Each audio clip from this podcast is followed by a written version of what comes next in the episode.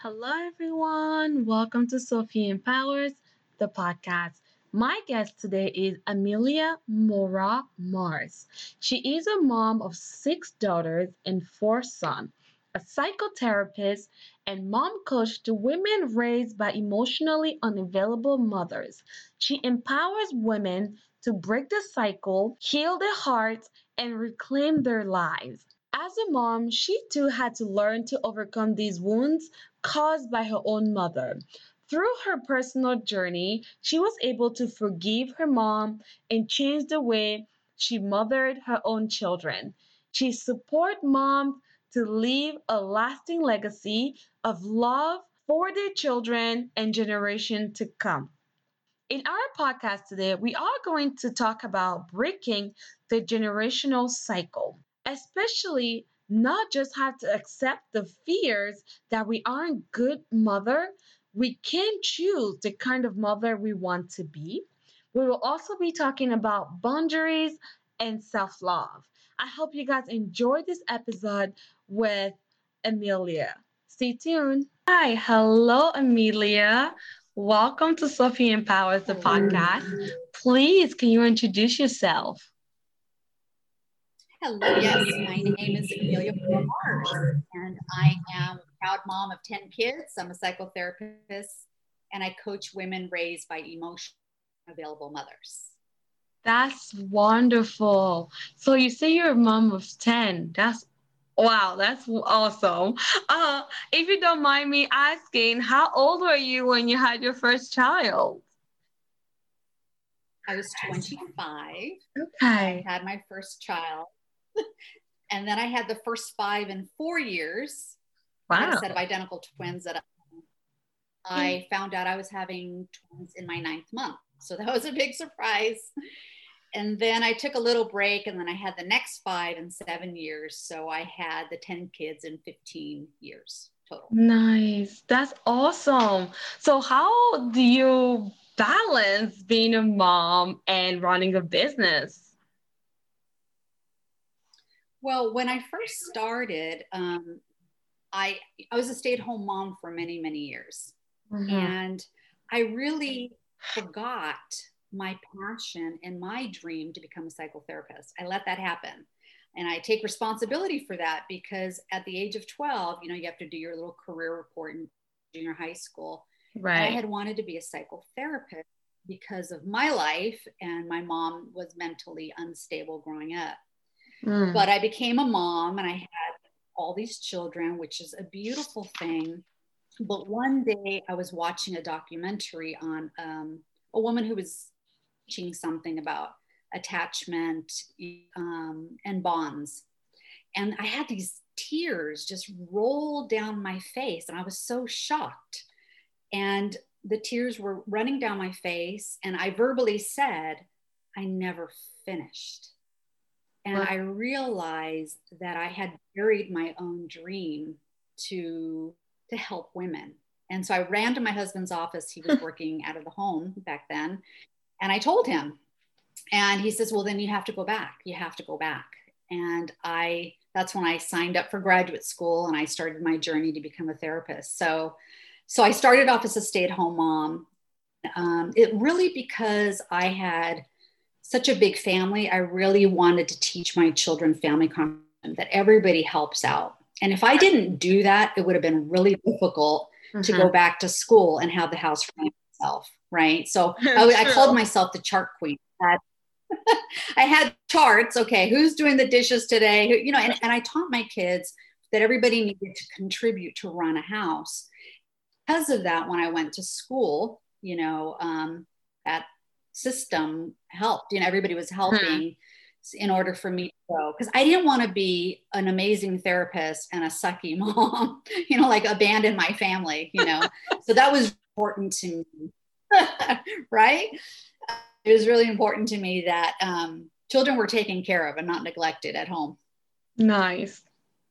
That's nice. So, how old were you when you went back to school? Because a lot of mom they feel like I have my children. I think now I'm too old.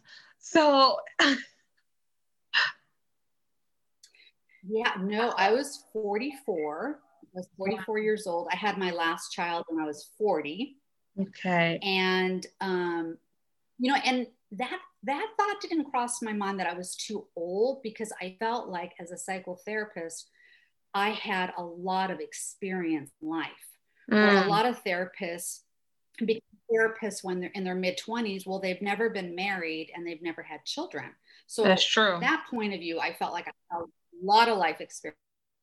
A daughter at this point who had bipolar disorder. Um, I had a son. I have a son that's on the autism spectrum that suffered with severe depression. But what fear I did have um, when my husband said, "Okay, you got to go sign up," I, I ran to the computer and I was looking for a class just to start. I thought I'm just going to start with one class. And I saw a class and I remember sitting there with my finger in the air, like, okay, there was the class. I needed to push send. And like, okay, Amelia, push send, sign up for the class. And the thought that came into my mind was, are you still smart enough? Do you still have it? Because I was a really good student. So that's what came up for me. And I thought, well, I'm an avid book reader, so I read a lot. So yes, I am still smart, and I hit send. so good. so do you think is the? I mean, if you waited long enough, you the fear would have take over you, and then you will never press that send button, or what do you think help you get over that fear? No, I'm pretty determined when I make up my mind for something. Nice. I pretty much go Yeah. So I I knew that I had something to contribute to the world. And you know, that's what pushes the fear mm. for hmm. me. It's it's the why. Why do I want to do this? Do and so all, all the future women that I would serve, they were the ones that really propelled me to push the button, the fear. Hmm. I love it. I love it.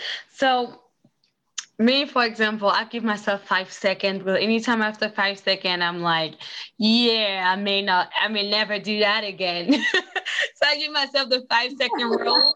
When i will have something in mind you get five seconds to do it. Otherwise you will never get it done again. So do it. So tell me. As it was probably five seconds. Exactly. That's all we need anything longer than that, you get all these ideas that come flooding and you just never do it. so, as a psychotherapist, um, what do you actually do and how do you help women? Yeah, so I my work is similar to what I do as a therapist and what I do as a coach. So mm-hmm. I help those women I just, you know, at first I started, you know, I had men, women, children, teenagers that I was helping. Hmm. But my heart was really passionate about years. And the women that I was seeing in my office often had a, a theme going on. And that was these women who really lacked boundaries, that really struggled to love themselves, that didn't have a lot of support and friends and who had a difficult relationship with their mother. And so I started to see a lot of these women. I realized that I was the main woman in her life. And mm. that she didn't really leave my office and have friends. She might have like superficial friends, but no deep friends. Right. It really bothered me. You know, and I thought, gosh, I really need to start a tribe these women so that they have a place to go. And the other thing was for, you know, when you're a psychotherapist, you are only licensed in your state. So I'm in California, I can only do therapy in my state, but with coaching, that would allow me to serve a lot, you know, a bigger population of women. Right. And so that's why I'm branching and I actually do both. Nice. I love that. And I love that you talked you talked about boundaries and a lot of these women not having boundaries. So how can you give us a couple of steps on how someone can set boundaries in their life? Well, the thing about it that it's not just about saying no.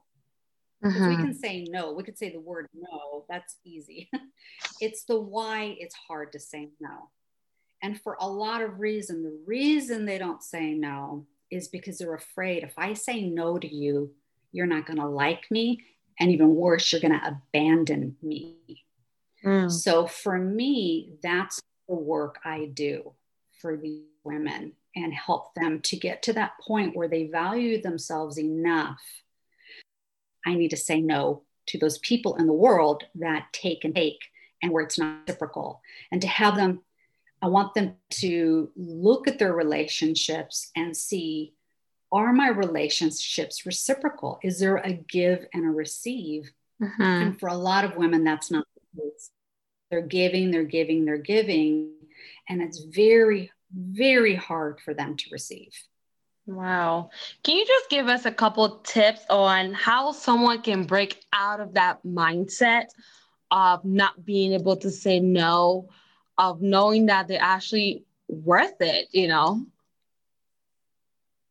Yeah. And you know, and you know, back to what I said, if if we take the time, and this is one of the little exercises I give women, is just to take mm-hmm. a piece of paper and fold it in and just for the for the week, kind of journal these two things. On the left side of the paper, write everything that you love, that just you love, the people, the places, the things, the scents, the things you love to touch, the types of people, the types of music, everything that makes you feel wonderful.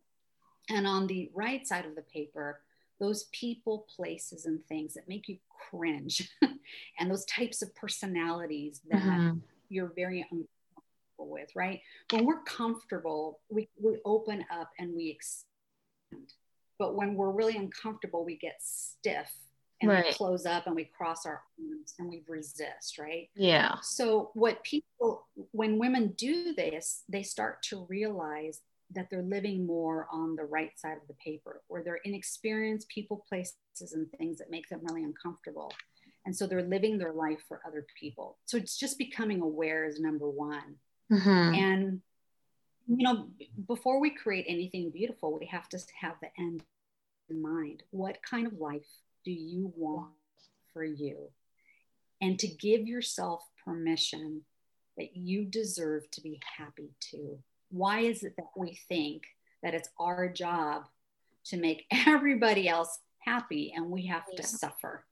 Right. And, you know, so again, it's just starts with awareness. It starts with the big picture.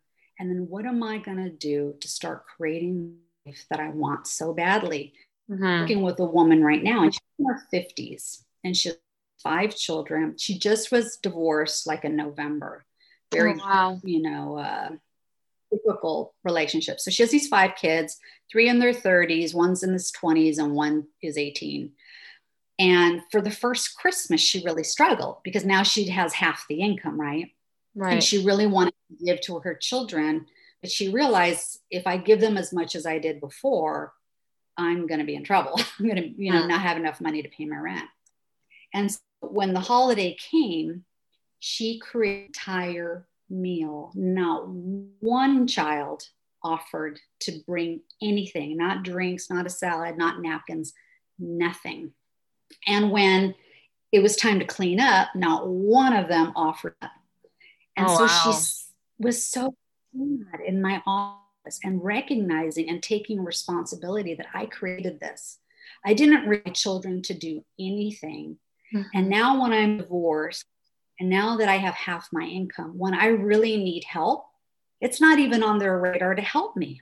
Right. And so we had to really work that sadness that, you know, okay, what are you going to do now? mm. what are you going to do holidays? So this happen again but again it's it's taking responsibility for you know what we've allowed what we've created and that again we you ladies deserve happiness too I love that. Oh my God. I know you may have noticed that I say I love that a lot, but I really do love everything that you're saying. and so, I mean, with this society nowadays where we are all mom are being like mom shamed on the internet right mm-hmm. out there and then we all have that fear of not being good enough like how can we i guess break out of that cycle if we ever feel like we're not a good mom like how can we feel reassured? Well, I think first of all, we need to recognize safe people and unsafe people. Hmm. Right? Mm. We can't go to people that are emotionally unsafe and unpack our life and be vulnerable to them because that's the mom shaming. You, you take a risk. And right. we're talking about women that already that have trauma in their life. Right. So my daughter, when she was diagnosed with bipolar, she was um, she started to show symptoms at the age of 15 and was really diagnosed at 17 because she was a very complex case. She mm-hmm. learned I have to really trust the person I disclose. They could hold it against me, they can mock me, they can make fun of me, especially at that age, you know, teenager right. age. But so we need to disclose these things in the context of safe environment. And that's why having a beautiful tribe of women that you're growing together, we need each other to um, celebrate our wins, you know, cry about our losses and champion to move forward in the context of, um, you know, there's always going to be relapse, we'll use that word, um, where right. we're not always going to be our best, but having a society that says, okay, okay, that's okay. Let's, we'll just do better tomorrow. Right. I mean, it's also reckon. I will say also recognizing that we are not perfect. We are trying the best that we can with the knowledge that we have. and uh yeah, our yeah, that's awesome. So one more thing that I wanted to talk about is self-love, self-care, and how does that add to uh, being a mom and raising children? Yeah. So, you know, with the population, the, the women that I, you know, work with come with these huge wounds in the first place. And so they're self-critical, they're mm-hmm. self, you know, they, there's a lot of self-judgment and criticism. And so helping them first to receive love. And the reason I start with attachment, I take them through an attachment assessment and understand how they bonded in childhood. Because we can really hold ourselves and have these really unrealistic expectations. But when they understand right. where they came from, and they could sit there for a moment and say, Of course, I'm like this. Of course, I'm anxious. I'm fearful that someone's going to abandon me or I'm afraid of trusting someone, or, you know, when they understand, of course I'm like this. How would I not be like this based on my life? Right. And they start to realize, okay, okay, I'm on baseline now. It's okay. This happened to me. Mm-hmm. And now we have a choice. We do not want to co conspire with those that hurt us and who said mean things to us to do that. Now do what they did to us and do it to ourselves. So right. we need to start from a new place and say, I need love. And part of my symptoms, part of my deficit, part of my fears is because I didn't get it. And now it's my responsibility and my gift to myself to ensure that I learn to self love myself. And the benefit of that is that we from a, such a greater capacity can give so much more from a deeper well um, once we do the work ourselves that's wonderful. Well, thank you so much. I love everything that you just said, Amelia. And I like to keep this podcast nice and short and sweet, straight to the point, because I know that people have busy lives. and what is that one thing i like to ask one last advice what is it that you would like to tell that one woman out there who's listening to us today who's looking to feel inspired empowered by you. I want moms to know with all their heart that you are the most important influential and impactful woman in your child's life. And instead of women being looked down upon, ladies who rise up, we are a motherhood and that you are the most important you are your child's first love so let us collectively take our place and be all we can be for ourselves for our children for the world for modeling to those younger moms those future moms and for those of us that have daughters they yeah. are the next generation of moms and so the the better mom, the better equipped we are, the more we love ourselves, our children are watching and we can help to forge better moms in the future.